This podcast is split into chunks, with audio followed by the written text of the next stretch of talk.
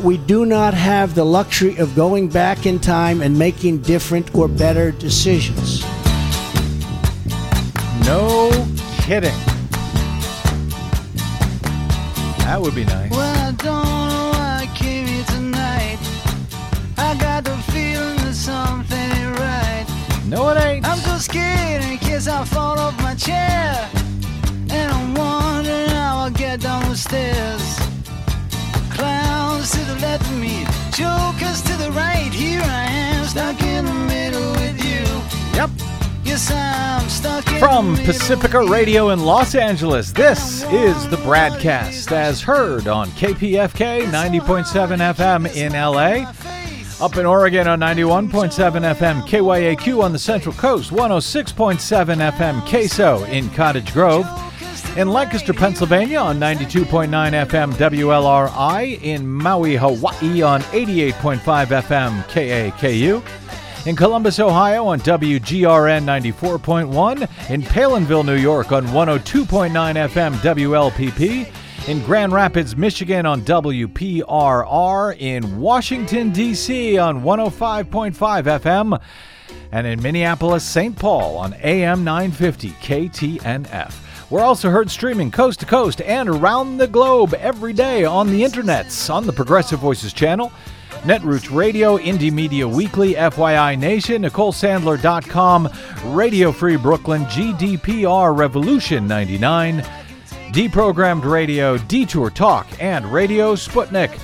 Blanketing planet Earth five days a week. I'm Brad Friedman, your friendly investigative blogger, journalist, troublemaker, muckraker, and all around swell fellow. Says me from bradblog.com. Thank you very much for joining us today.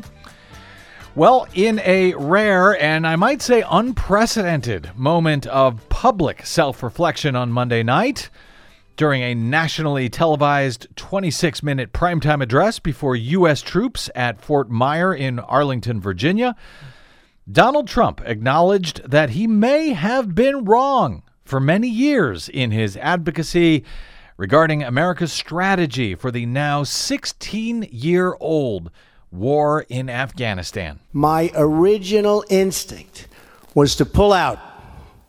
And historically, I like following my instincts. But all my life, I've heard that decisions are much different when you sit behind the desk in the Oval Office. In other words, when you're president of the United States. Yeah, we know where the Oval Office is. Uh, Trump's subsequent statement about a supposedly new plan for victory in the war torn Middle Eastern nation, where the U.S. has been fighting the same war since we launched our invasion following 9 11, was a stark contrast to his years calling for an immediate pullout of all U.S. troops there. In January 2013, for example, he tweeted, We should have a speedy withdrawal. Why should we keep wasting our money? Rebuild the U.S. In late 2013, he tweeted, Do not allow our very stupid leaders to sign a deal that keeps us in, in Afghanistan through 2024. Make America great. Later that day, he tweeted, We have wasted an enormous amount of blood and treasure in Afghanistan. Let's get out. A year later, in December of 2014, just months before he would declare his candidacy for president of the United States, he tweeted, Now Obama is keeping our soldiers in Afghanistan for at least another year. He is losing two wars simultaneously. Apparently, referring to Obama's previous withdrawal of most U.S. troops from our other long war in Iraq, where the Islamic State or ISIS had by then begun to win a foothold. On Monday night in Virginia, however, Trump said about Afghanistan, our nation must seek an honorable and enduring outcome worthy of the tremendous sacrifices that have been made, warning that the consequences of a rapid exit would be both predictable and unacceptable. A hasty withdrawal, he said, in words that sounded vaguely familiar to at least one previous president, would create a vacuum that terrorists, including ISIS and Al Qaeda, would instantly fill, just as happened before September 11. According to the New York Times on Monday, in an article about Afghan insurgents already gaining a foothold in that nation, Few people think that the war in Afghanistan can be ended anytime soon. General John Nicholson, commander of the American led international force in Afghanistan, told Congress in February of this year that the U.S. and its NATO allies were facing a quote, stalemate. According to a report to Congress by the Special Inspector General for Afghanistan Reconstruction, just 57% of the districts in the county were under the Afghan uh, were under the Afghan government's control as of November 2016, a 15% decrease from the previous year. An estimated 8,400 troops are currently stationed in Afghanistan, most assigned to an approximately 13,000 strong international force that is training and advising the Afghan military. About 2,000 American troops are tasked with carrying out counterterrorism missions, along with Afghan forces against militant groups like the Islamic State's affiliate there. In his primetime address to the nation, broadcast by all of the major television networks on Monday night, President Trump detailed what he described as his new strategy for the now 16 year old Afghanistan war. It appears to be both a reversal from his years long position that we shouldn't be in Afghanistan at all, and a continuation in general of the policies of his two predecessors, despite his claims during the speech that this would be a new strategy moving forward. While he said part of that new strategy would be to not discuss timetables or troop levels, it's believed that the U.S. military will soon deploy some 4,000 more U.S. troops to Afghanistan, resulting in about 12 or 13,000 U.S. troops in this new strategy. Until he brought most of them home before leaving office, President Obama had at one point increased troop levels to some 100,000 in Afghanistan for a number of years. And yet, here we still are. We have spent over $1 trillion in Afghanistan and nearly $5 trillion on Middle East wars in the past 15 years, Republican Senator Rand Paul, who opposes Trump's new strategy, noted in an op ed on Monday, calling for Trump to just bring the troops home. And it should also be noted that some 3,500 U.S. troops have been killed in this still ongoing 16 and a half year old war, the longest war ever for the U.S. To what end did those troops die exactly? That still remains unclear to me as well. On Monday night, in his teleprompter speech to troops at Fort Myer in Virginia, Trump declared American strategy in Afghanistan and South Asia will change dramatically. Well, how will it change? That's also unclear to me. Then again, I'm not an expert on the issue or the region. Someone who is such an expert, however, can perhaps explain to me what I am missing here after watching that speech about what uh, what was once Bush's war before it became Obama's war before it has now become Trump's war in Afghanistan. Joining us now is Professor Juan Cole. He's a blogger and essayist on the Middle East and South Asia and the Richard P. Mitchell Collegiate Professor of History at the University of Michigan. Juan Cole was the editor of the International Journal of Middle East Studies from 1999 to 2004.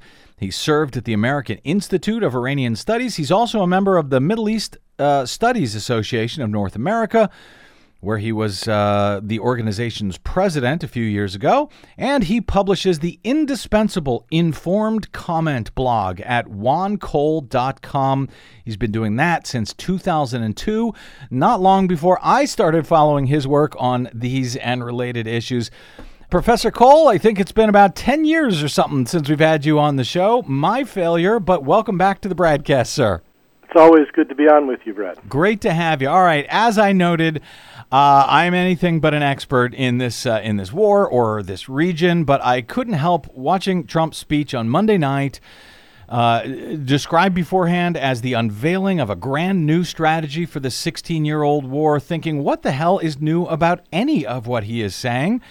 Uh, which also seemed uh, remarkably vague to me, what he was saying as well. Uh, so, first, big picture here, uh, Juan, what am I missing? What is new about Trump's new strategy for Afghanistan? Well, Trump's announced strategy is the Biden plan for Afghanistan as opposed to the Obama plan. What does Uh, that when mean? Obama, I'm sorry. What does that mean? When Obama was elected, uh, he also had a study done of what should be done about Afghanistan. Uh, and the, he asked the Pentagon for three plans: a minimal one, a medium one. You know, it was Goldilocks, and a, and a big one. Mm-hmm. And they hemmed and hawed for about nine months and put him on uh, under a lot of pressure because Congress was demanding to know what his policy was. And by the end of his first year, uh, all he had from the Pentagon was the big plan, which is obviously the one the Pentagon wanted, Petraeus and others.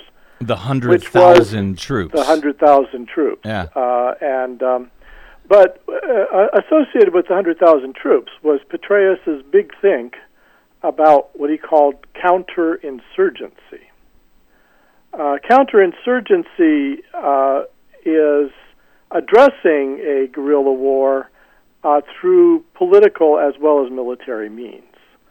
So they had this mantra of uh, you clear the Taliban out, uh, and then you come in and establish security, and you build up local institutions uh, so that they stay out.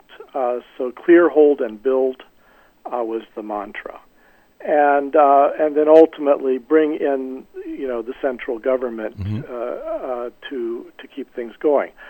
So uh, you know th- all of this counterinsurgency thinking comes out of uh, the colonial period in the 20th century, and the British did this when they were uh, the colonial uh, masters of Mal- uh, of what was then called Malaya, Malaysia Mm-hmm. uh, against the communists. Um, and, uh, and and counterinsurgency is kind of the great white whale of the of the of the army, uh, because uh, it actually only ever worked in Malaya, and, and but we keep hearing about it, you know, in Vietnam and and and ever since it's all count in Iraq and, and Afghanistan. Counterinsurgency was going to work, and it does. It's you know, the, actually the British had been in Malaya for a hundred years. They knew the local languages, and the insurgency was only in among the Chinese community there, so you could isolate them. Uh, and there were peculiar reasons for which maybe they had some success there. But John Mearsheimer once pointed out the British aren't in Malaysia anymore either. So um, that was the big thing, uh, and and and Biden was against it. Joe Biden, the, the then vice president, wanted what was called instead of counterinsurgency, uh, counterterrorism, uh, which is much more narrow. You're not trying to clear out the Taliban from a place and substitute uh, an Afghan government presence. Uh, uh, uh, uh, General McChrystal at one point said we had a government in a box we could bring down from Kabul. And everybody was mystified as what in the world did he think he was talking about because governmental capacity in Kabul is very limited. Right. But in any case, uh, Biden thought, well, you know, if, if, if, if somebody attacks something, go kill them. Right. Uh, you focus on the terrorists and and their actions rather than on trying to rebuild the whole society the way Petraeus wanted to do. Uh, but Obama went with the counterinsurgency plan, and, and if you read the newspapers, you know, in 2011 and 2012 was all about uh, these campaigns in, in these rural areas of uh, Helmand province, and uh, Kandahar was going to be done, and so forth. Needless to say, it all crashed and burned. Uh, there, there was no serious success of, of Petraeus's counterinsurgency uh, campaign. Uh, and uh, and uh, on the other hand, the situation in Afghanistan is not like Vietnam. There's no real danger that the Taliban are going to take over the government uh, and kick us out. Uh, they don't have heavy weaponry. They don't have an air force. They don't have uh, really allies very much. Uh, the, the, the Indians don't want them there. The, the Russians don't want them there. You know, the, maybe behind the scenes uh, there are some Pakistani generals who kind of support them, but you know, as long as there's somebody in the country who can go kill them if they look like they're going to take over something big, then they're stymied. Uh, they can have political influence, uh, but they're they're just not going to be able to take over. However, if the U.S. got out, I don't imagine that the government in Kabul would last more than a year. Well, and, and I want to get to some of those details as far as why we're even still there and how, if ever, we get out. But I'm still trying to. I'm still trying to understand what it is that, that Donald Trump is calling for that has not been tried before. Uh, never mind previous uh, countries that have tried to uh, control Afghanistan, but just the, the last two president, U.S. presidents trying to uh, come up with some strategy there. Uh, I mean, the biggest thing that he he seemed to claim, all right, instead of nation building, we're going to kill terrorists. I think that's what you were uh, describing, Juan. But uh, beyond that, I, the big change seemed to be that, well, we would not, uh, our, the schedule would be based on conditions rather than timetables. Well, that sounds a lot like George W. Bush's we'll stand down when the Afghanis stand up, no? Sure. Well, the, the hope is you know, basically, the United States has has become a colonial nation uh, in the 21st century, and uh, the the hope of all colonial nations uh, who who don't want to stay forever, some do, uh, is is that ultimately there would be somebody in the country that you could hand the thing over to, mm-hmm. and it wouldn't collapse on you or come back to bite you. So you know that's what the British did in Kenya, uh, and it worked out all right in Kenya. Mm-hmm. But then there's failed decolonization, as, uh, and you keep getting drawn back into it because the local place that you had been ruling as a colonizer just doesn't have the resources or the capacity to stand up a, a, a new government. Whatever resources and capacity Afghanistan had to be an independent country were destroyed uh, from 1978 forward once the communists took over and then Reagan you know, conducted what I call the Reagan Jihad. He, he got the Muslim fundamentalists all together, including what became Al Qaeda, to kill the communists. Uh, since that time, since 1978 forward, the, the, the Afghanistan has been roiled and in turmoil. Uh, I figure a couple million people have been killed. Uh, you figure three wounded for every killed, so that would be six million wounded. Mm. A lot of people don't have uh, one of their feet because of landmines. The country has no real resources. Uh, it's very poorly educated, uh, uh, highly rural, uh, very low incomes. It's one of the poorest countries in the world. So this is just not a place that, especially given what was done to it in the last 30 years, uh, that is very likely to stand up a government the way that Jomo Kenyatta did in Kenya so that the British could leave. So this is one of the reasons the U.S. is stuck there. And yet, uh, Trump seems to say uh, that we were going to stay there. We weren't going to put any timetables on it. He's not going to say how many troops we are or aren't going to send. Uh, which, uh, to me, at least, raises the question: uh, Shouldn't the American people be informed about how many U.S. troops are participating in our in our various foreign wars, endless or otherwise? Well, the Pentagon will release the, the numbers of troops that are in Afghanistan. Uh, Trump just didn't want to make it the, the headline uh, that he's sending 4,000 more troops. Uh, but that's, that was a rhetorical issue uh, or a political issue rather than one of knowledge. The, you know, Brad, the thing that puzzles me, uh, I can't entirely understand it, is that no one in the United States cares about Afghanistan. Mm as far as I can tell, no one cares we're there or we're not there. If troops are killed over there, it hurts me in my gut. I'm an Army brat. Mm-hmm. But they put it on page 17 of the Washington Post, and it never comes on cable news. You know, you can you can keyword search uh, at LexisNexis broadcasts uh, from from broadcast news, mm-hmm. and if you put in Afghanistan, you would get almost no hit. Yeah. Uh, so it's a it's an invisible war. It's not an issue.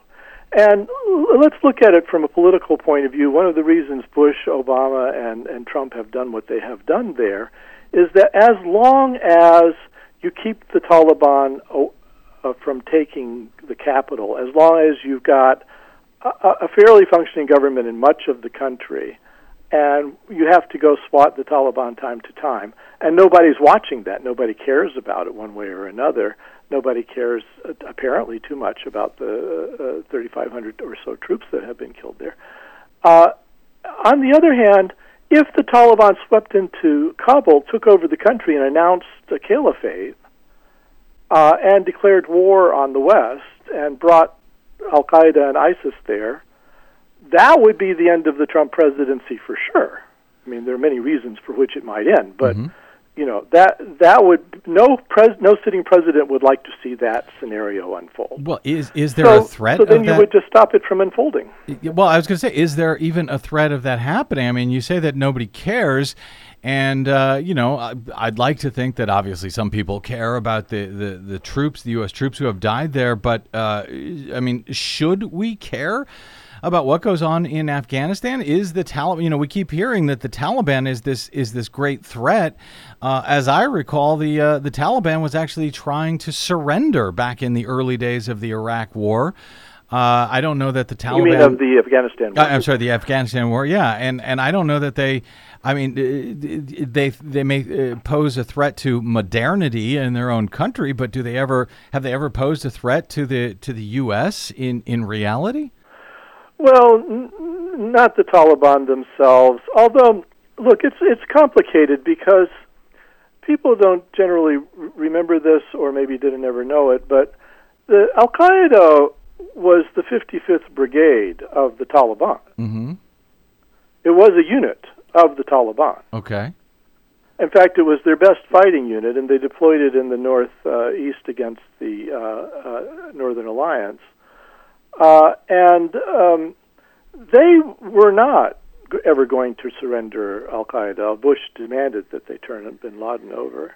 Uh, that wasn't going to happen because Al Qaeda was part of them. Mm-hmm. They were intermarried with it. Uh, It provided them funding, and moreover, some of their conquests wouldn't have been possible without those Arab fighters. So is it fair to say So- they remained a threat thereafter for all of those years, even though there were uh, that the, they were a separate organization from Al Qaeda, but obviously they, as you say, they were working together. But uh, did they remain a threat after those initial years? After we got rid of uh, most of Al Qaeda, as I understand it, in any event, in uh, in Afghanistan? Uh, well, the the problem is that uh, the the general extremist movement in the Muslim world is under a lot of pressure. If you're an extremist in Egypt, uh, Al Sisi is gunning for you.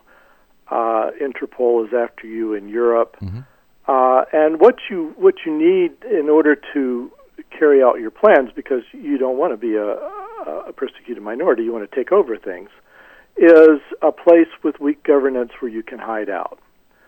Uh, and so that was the point of, of Syria once it fell into civil war. Eastern Syria had no government, and so ISIS could establish itself there. Uh, and uh, northern Iraq, where the, is largely a Sunni Arab community, didn't like the Baghdad Shiite dominated government, was another place where they could make a play for power. So the, the, the the danger would be if the Taliban took over Afghanistan, they're friendly with the other extremists, and they would need their resources and their fighters. And so, just like what happened in 1996, you know, Al Qaeda had largely left Afghanistan after they de- they thought they defeated the Soviets uh, after the Soviets withdrew.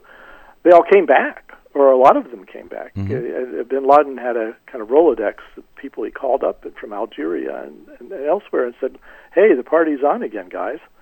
So the the danger would be that they'd come back. And- under, under the Taliban would welcome them, and then they'd get up to no good. They'd be plotting out plots on airliners and things. Well, I, w- I want to talk about that in a second, how, how this finally ends. But there was a couple of details that I'll tell you. I was watching the speech last night, Juan Cole, and uh, thinking with every other line, well, what does that mean? What does that mean? I can't wait to ask Juan about this. So, a couple of points uh, in that regard. Um, he uh, Trump called for a change of approach to how we deal with Pakistan, saying that we've spent billions there, yet they have harbored the very terrorists we are fighting. Uh, he seemed to be putting Pakistan on notice. Uh, so, I guess my question for you: What does that mean, and is is that a good idea? So, Afghanistan is uh, ethnically diverse. In the south, uh, east, and southwest of the country, it's dominated by the Pushtun ethnic group. They are Sunni Muslims, and they have their own language. Uh, and uh, then in the center of the country, you have Shiite Afghans, about 22% of the population, who have some kinship with Iran and speak Persian. And then you have Sunni Persian speakers, and then you have Uzbeks who are similar to the people in Uzbekistan, Sunni Muslims, but up there in the north, maybe a little bit more secular minded uh, and uh, more uh, industrial and, and educated. So the Afghanistan is a an arena of contest between various regional forces. Iran has a hand there, Pakistan has a hand there, India has a hand there, Russia still has a hand there. And they play politics with these ethnic groups. So Pakistan has its own Pashtun population, and uh, the gener- the officer corps in Pakistan, although they, those guys drink whiskey and they're fairly secular-minded people, a lot of them, they think that fundamentalist Islam is their friend mm. because it mobilizes common people on their side. Mm. And uh, uh, fundamentalist Islam is also typically anti Indian. So the Pakistani generals are accused of cultivating fundamentalism among the Pashtuns in, in Afghanistan. Mm-hmm. And, uh, and even of using these groups for their purposes. Uh, which is a slippery slope because some of those groups do also attack Pakistan itself. Uh, and the officer corps in the United States, which has a lot of experience in Afghanistan now, is convinced that some of the extremist groups operating as terrorists in Afghanistan, even who hit the U.S. embassy at one point, then make a phone call back to uh, army headquarters in Islamabad in Pakistan, uh, telling their uh, contacts there that we, you know, we, we carried out the mission, so that that Pakistan is a kind of frenemy of the United States. It has mm-hmm. some common interests. Uh, there's some cooperation. There's overflight rights. Uh, there's even some basing.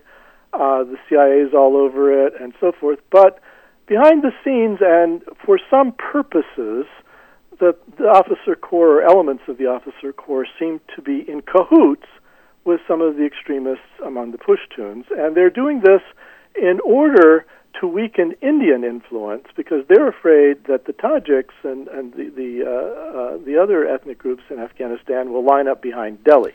Pakistan wants to dominate Afghanistan.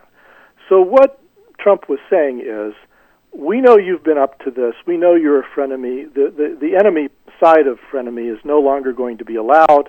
If you if you if you mobilize one of these extremist groups into Afghanistan, and they come back and, and try to take safe refuge in Pakistan, we're coming after them there. So actually, Obama said this as well. It's well, not completely new. Well, and and he also um, uh, uh, Trump did uh, called out India during that speech as well. And I'm and I'm bringing this up because you know your piece, for example, Trump flip flops on Afghanistan opts for years long quagmire. It sounds like it's not just a quagmire in Afghanistan that we're looking at, but we're also now extending this to Pakistan potentially. And um, he seemed uh, Trump seemed to talk about India, which is Pakistan's you know sort of mortal enemy and neighbor. Uh, U.S. Uh, USC foreign policy expert Josh Lockman tweeted out Pakistani generals who have historically prepared for conflict with India just heard a speech from Trump that reinforces their greatest fears. So, what did Trump's call for India to play a greater role in Afghanistan? What what does that mean? And before we and then I got to get to a quick break here, but I just want to get your thoughts on that very quickly because it seems like we're taking a complicated situation and making it even more complicated under the what we'll call the the new Trump strategy. Well, the United States has been encouraging India to play an economic role in investing in the country, which is what Trump said all along. It's, a lot of the things that Trump said are not new. They've been uh, ongoing U.S. policy in Afghanistan, but they're not the kinds of things that you say out loud. you know, it's one thing to call in the Pakistani ambassador and say, "See here, your generals are out of control. They were backing this extremist group that hit our embassy," mm-hmm. and and then coming out in public and saying, "We're coming after you." Uh, and then there's a difference between behind the scenes saying to India, "Look, you know, you've." You're coming up in the world. you've got a two trillion dollar uh, GDP. Why don't you put some investment into Afghanistan? Uh, develop some soft power there, which is what they've been saying to India and saying it publicly. Because if you say it publicly, what it, it looks like to Islamabad, looks like to Pakistan, is that you are giving Afghanistan away to India. and Pakistan thinks Afghanistan is its sphere of influence. It doesn't want India as a competitor there, uh, even though India doesn't have a you know military uh, Mhm. component to its investments in Afghanistan. It's, it's soft power, it's economic power. Pakistan doesn't want that either, and so t- one of the problems with Trump's speech is that he he let all the skeletons out of the closet uh, and and made things very open and and and in diplomacy you don't want to do that there there are many issues that you have to have a war over if you if you state them openly you don't have to have the war if you just don't talk about it and uh, so Trump uh, talked about it And I, I fear that's going to make things worse, not better. Let me take a uh, quick break. Juan Cole, uh, professor of history at the University of Michigan, expert in uh, on the Middle East and South Asia, regarding uh, Trump's new strategy on uh, what uh, Juan calls the invisible war in Afghanistan. And oh yeah, how the hell do we ever get out? Quick break, and we're back with more BradCast right after this. I'm Brad Friedman. Don't go away.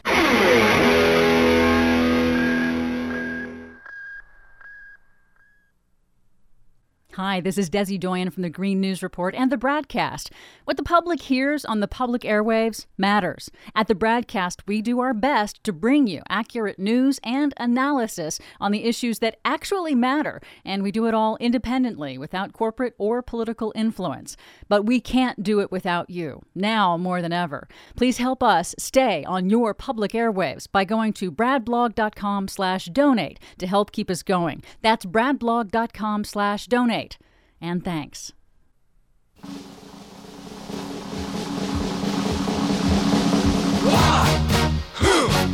Yeah.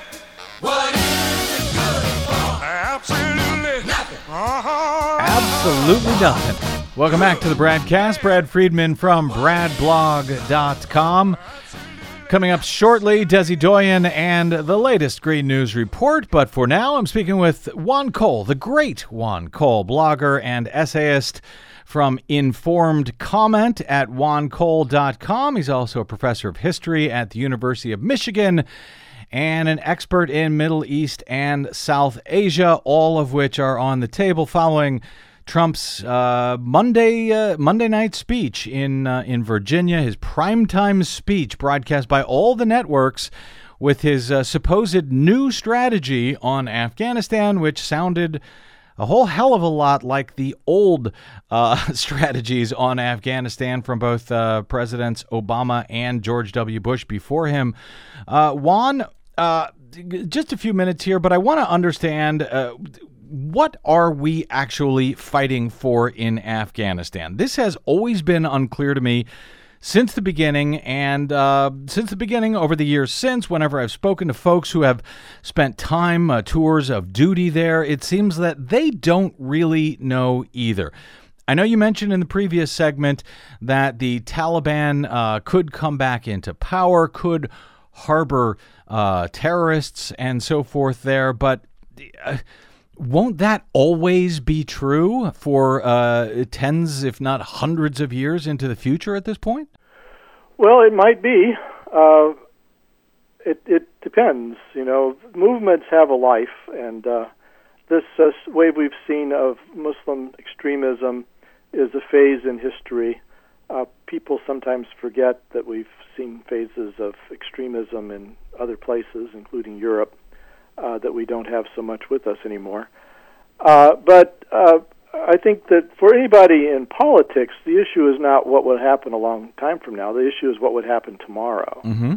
And what all that I was saying is that if you if you did what Trump promised to do, which Mhm. was to just pull out stakes and get out of Afghanistan, let the chips fall where they may, one very likely uh, outcome would be the Taliban taking over Kabul and and in the whole cover and in the whole country. Mm-hmm. I would throw it into civil war actually, because the Tajiks and the Hazara would never uh, willingly go back under Taliban rule.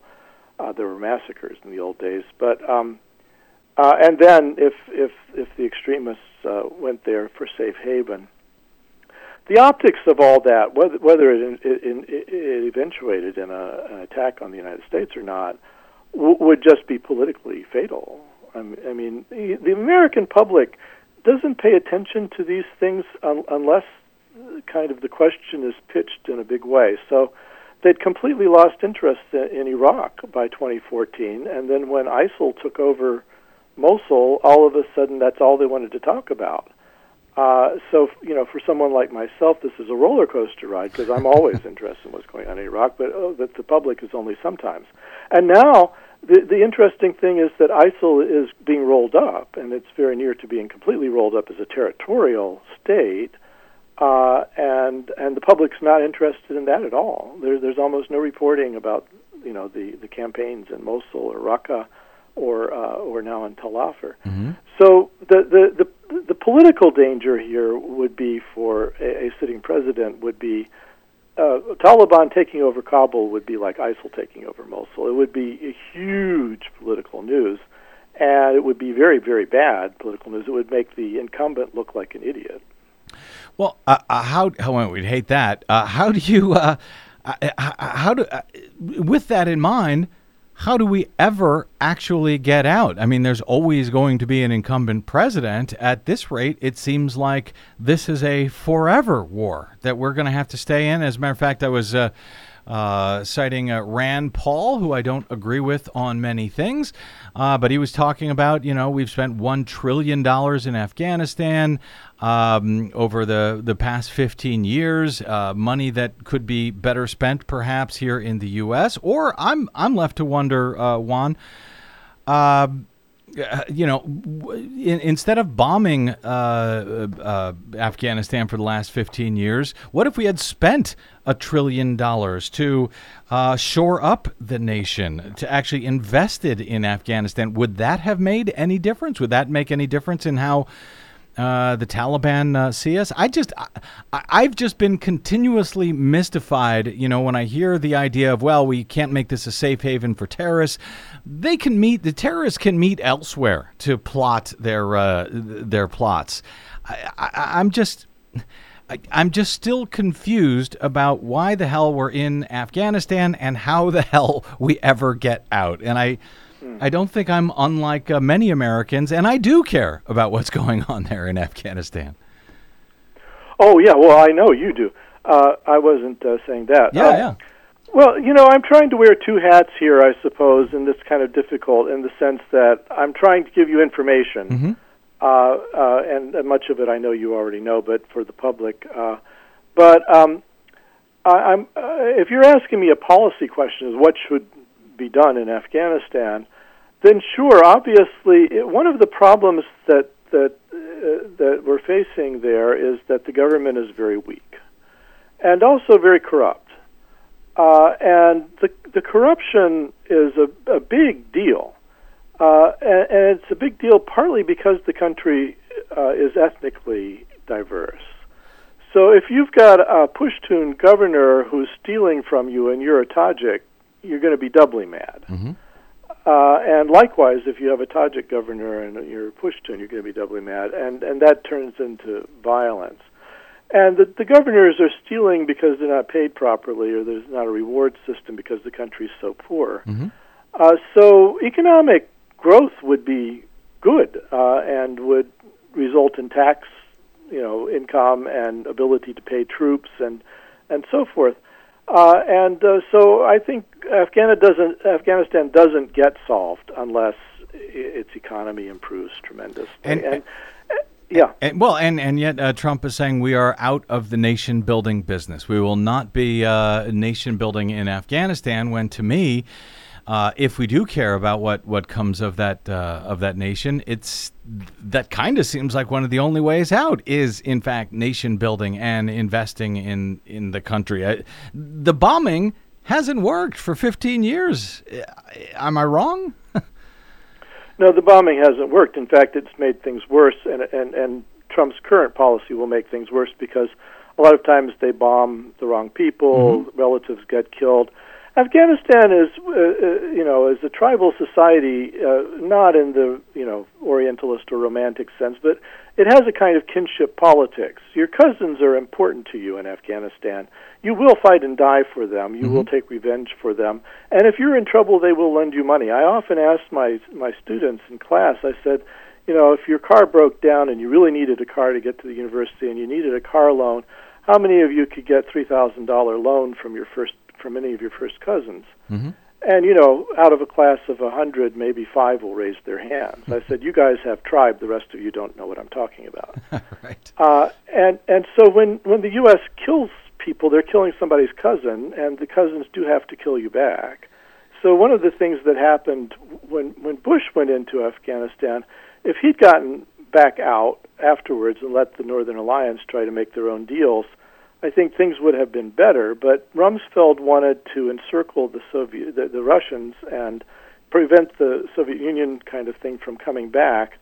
So they uh, they put in a lot of U.S. troops, and over time, you know, there's search and destroy missions, and there's uh, guerrilla actions, and uh, basically, Rumsfeld's policy resulted in the Taliban coming back and and having a big feud with the United States. And one of the Taliban's uh, demands, and remember that they are influential at least in at least a third of the country now. Uh, some people say 40 over 40 percent. One of their demands is that is that the U.S. has to be out of the country uh, before they'll, they'll lay down their arms. Uh, so yeah, it, it's uh, the bombing doesn't doesn't isn't going to solve this. No guerrilla war was ever won by intensive bombing. I think we're just going to uh, just continue to continue there. Uh, before I let you go, uh, Professor Cole, I want to get uh, you, you had cited one important point I thought in your uh, in your piece today at Informed Comment. Uh, Afghanistan is desperately poor. It is one of the 25 poorest countries in the world. Despite the fake news sometimes put out from DC think tanks, it has virtually no natural resources of any value. I have heard for years, and we're hearing it again now with uh, Trump in office, that this is all about the natural resources and taking over the you know the the the mineral uh, rights in Afghanistan. You call it fake news. Is that just a, a, a myth that has been floated for all of these years that there is all of this mineral wealth just waiting to be exploited in Afghanistan? Yeah, it's a myth. I mean, it's not that there's no mineral wealth there. The Chinese were running a copper mine, but I think the security's too bad for them to do it now. There's a little bit of uranium. Uh, they make some nice lapis lazuli, uh, but it doesn't. It's not. It doesn't amount to you know anything serious. Uh, and not having resources is not fatal for a country. You know, Japan has no resources to speak of, uh, and neither does Singapore. But both of them are rich. So if you don't have resources, the thing you have to do is to learn how to triangulate to bring resources from elsewhere and manufacture them into things that people want. But Afghanistan doesn't have a, a, a skilled workforce. It doesn't have uh, industry uh, uh, very much, and it's uh, uh, you know one of the least urbanized societies on earth.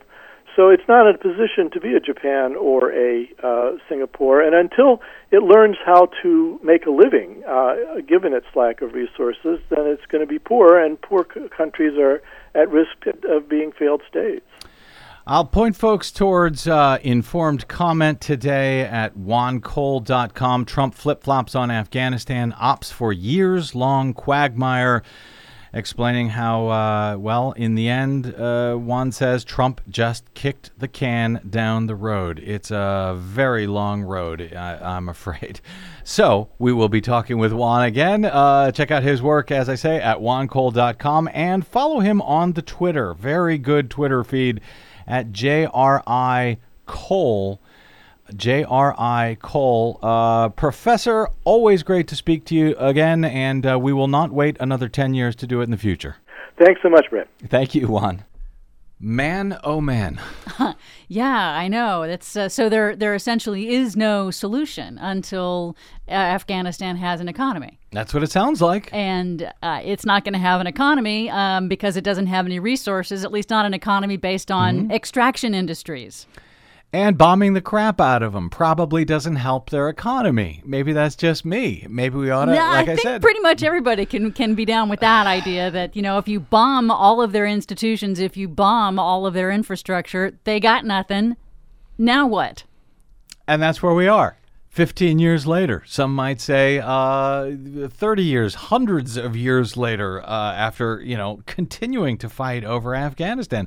That's where we are. Uh, what a mess. Although I can say this uh, b- after years of Trump saying, uh, we got to get out, we got to get out, our stupid leaders are keeping us in. I guess we have a new stupid leader in charge, don't we? Okay, more stupid leadership straight ahead with uh, Desi Doyen and the Green News Report coming up. I'm Brad Friedman. Don't go away.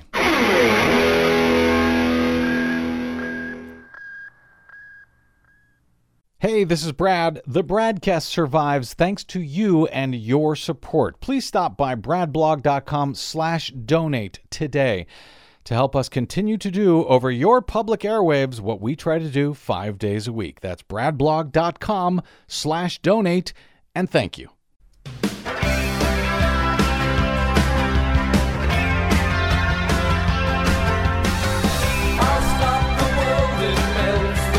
I wish we could just stop the world at this point.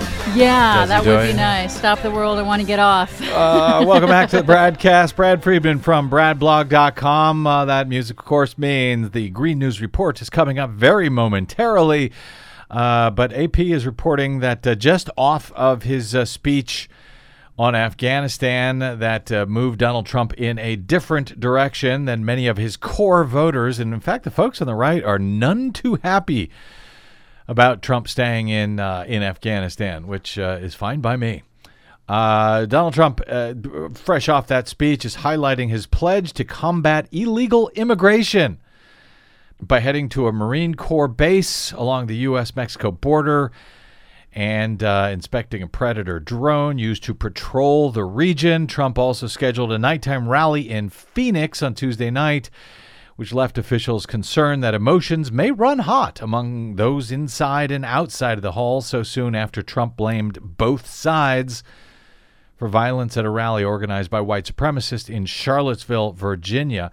The uh, two day trip, AP notes, which also includes a stop in Reno, Nevada on Wednesday to speak to veterans at an American Legion conference, marks his farthest journey west since taking office in January. Well, this jumps out at me because you know what, Des? There's a lot of World War II vets in the uh, in the American Legion that may be at that speech. It'll be interesting to see how they react to Donald Trump following his moral equivalency between neo-Nazi protesters and counter-protesters in Charlottesville last week. I think a lot of those World War II vets uh, probably still don't care much for Nazis. Yeah, they might not day. take kindly to that uh, false equivalency between that that that yeah, Trump well, we'll made. see. Yeah, we will see. So that'll be interesting to watch on Wednesday. Meantime, uh, administration officials briefing reporters on this trip to the base along the U.S. Mexico border near Yuma, Arizona, said the area had seen a 46% drop in apprehensions of people attempting to illegally enter the U.S. between January 1 and July 31 of this year compared to the same period in 2016 though it's so they're suggesting that you know because Donald Trump is in charge here now the uh, you know people trying to come into this country is dropping off. None of the officials however would agree to be identified by name. And AP points out that in fact immigrant traffic around Yuma has dramatically slowed over the past dozen years they say once a hotbed for illegal immigration, the Border Patrol sector covering Yuma now ranks among the lowest in the Southwest for apprehensions and drug seizures. There were some 138,000 apprehensions in 2005, but that number had dropped to 14,000 by last year under President Obama when, you know, Trump told us that Obama was terrible on the border and that, in fact, we have no borders. Uh, Trump, according to AP, is trying to shift the focus to his core campaign theme of getting tough on immigration after rankling some of his most loyal supporters with his decision announced on uh, Monday to maintain that U.S. military presence in Afghanistan. So, a lot of interesting stuff to look at. Uh, this uh, speech on Tuesday night in Phoenix, none, neither of Arizona's two senator, two U.S. senators are going to be showing up while he's in the state. None of them are going to be with him at all while he's in the state. Uh, Republican Senator Jeff Flake, uh, a conservative, has been a frequent target of Trump's wrath. The president tweeted last week, "Great to see that Dr. Kelly Ward is running against Flake, Jeff Flake." He called him Flake, Jeff Flake. That's his nickname. Uh, who is weak on borders, crime, and a non factor in the U.S. Senate. He's toxic. Flake has been on tour promoting his book that says the Republican Party's embrace of Trump has left conservatism withering. Uh, Ward, uh, Kelly Ward, uh, was planning to attend the Trump uh, the, uh, attend the Trump rally, suggesting that he might uh, d- endorse her from the podium over an incumbent Republican senator, which is damn near unprecedented. And of course, Arizona's other senator, John McCain, is undergoing treatment for um, for brain cancer. Trump has also been critical of McCain for speaking out against a uh, against the Republican health care bill. And Arizona's Republican governor, Doug Ducey, also says he does not want to. Uh, he's not going to attend the Phoenix rally either. So, speaking of toxic.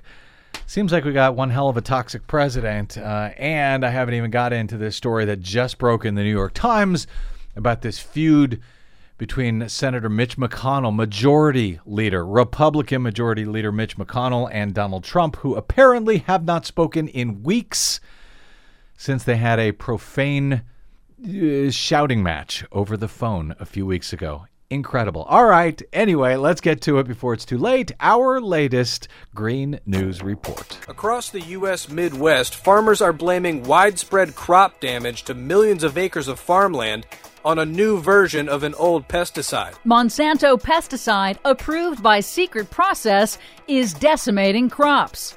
Trump disbands Federal Advisory Committee on Climate Change. Court lets Exxon off the hook for Arkansas pipeline spill that destroyed a neighborhood. Plus, the National Park Service ends the ban on plastic disposable water bottles. Because, of course, they do. All of those stories and more straight ahead. From BradBlog.com, I'm Brad Friedman. and I'm Desi Doyen. Stand by for six minutes of independent green news, politics, analysis, and snarky comment. Reuters examination has found that the crisis has its roots in weak regulatory oversight and corporate secrecy. Because they all do. This is your Green News Report.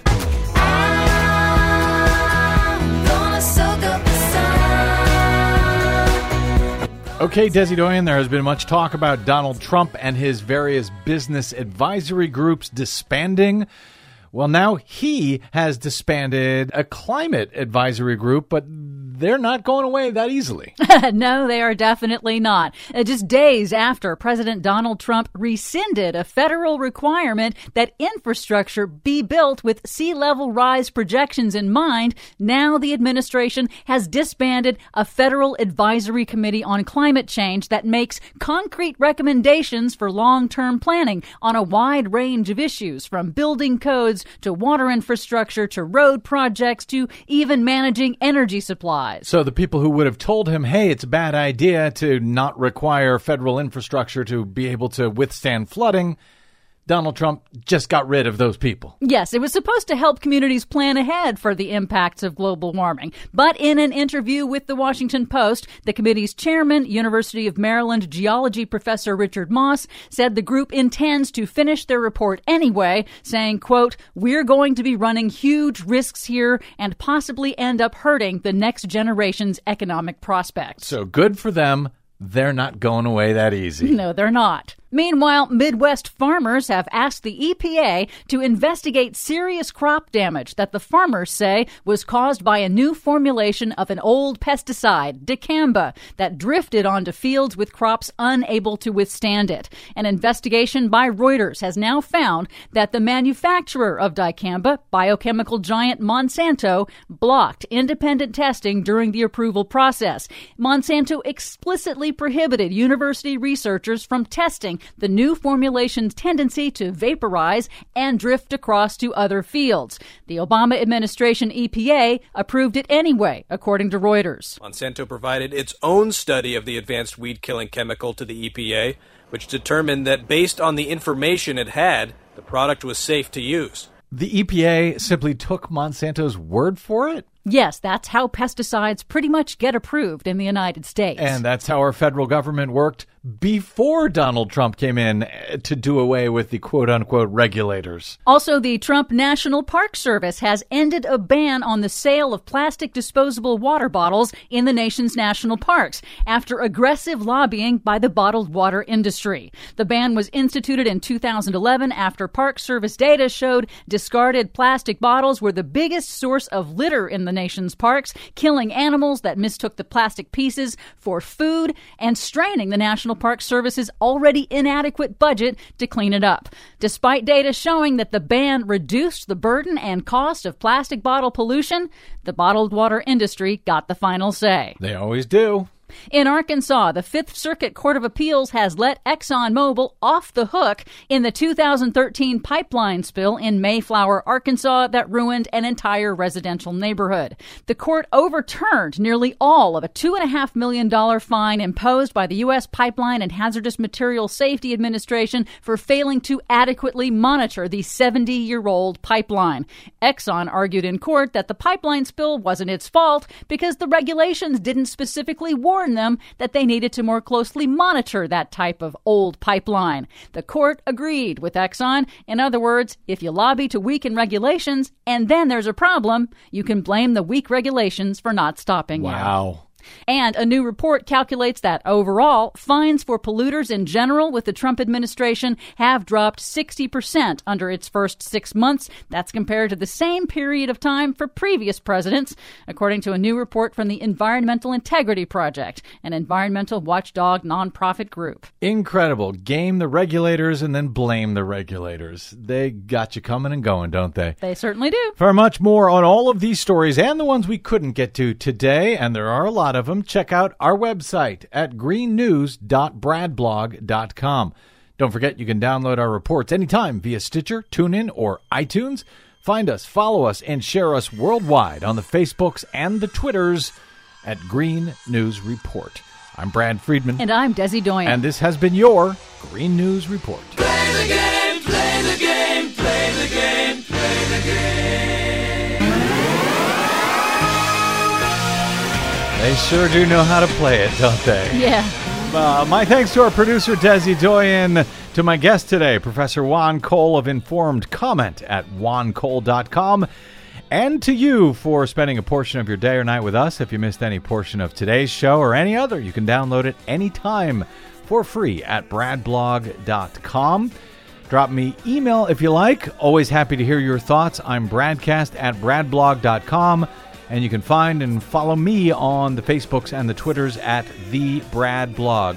My thanks also to those of you who stopped by bradblog.com slash donate, where you can become an active supporter of the Bradcast. bradblog.com slash donate. Your support is greatly appreciated.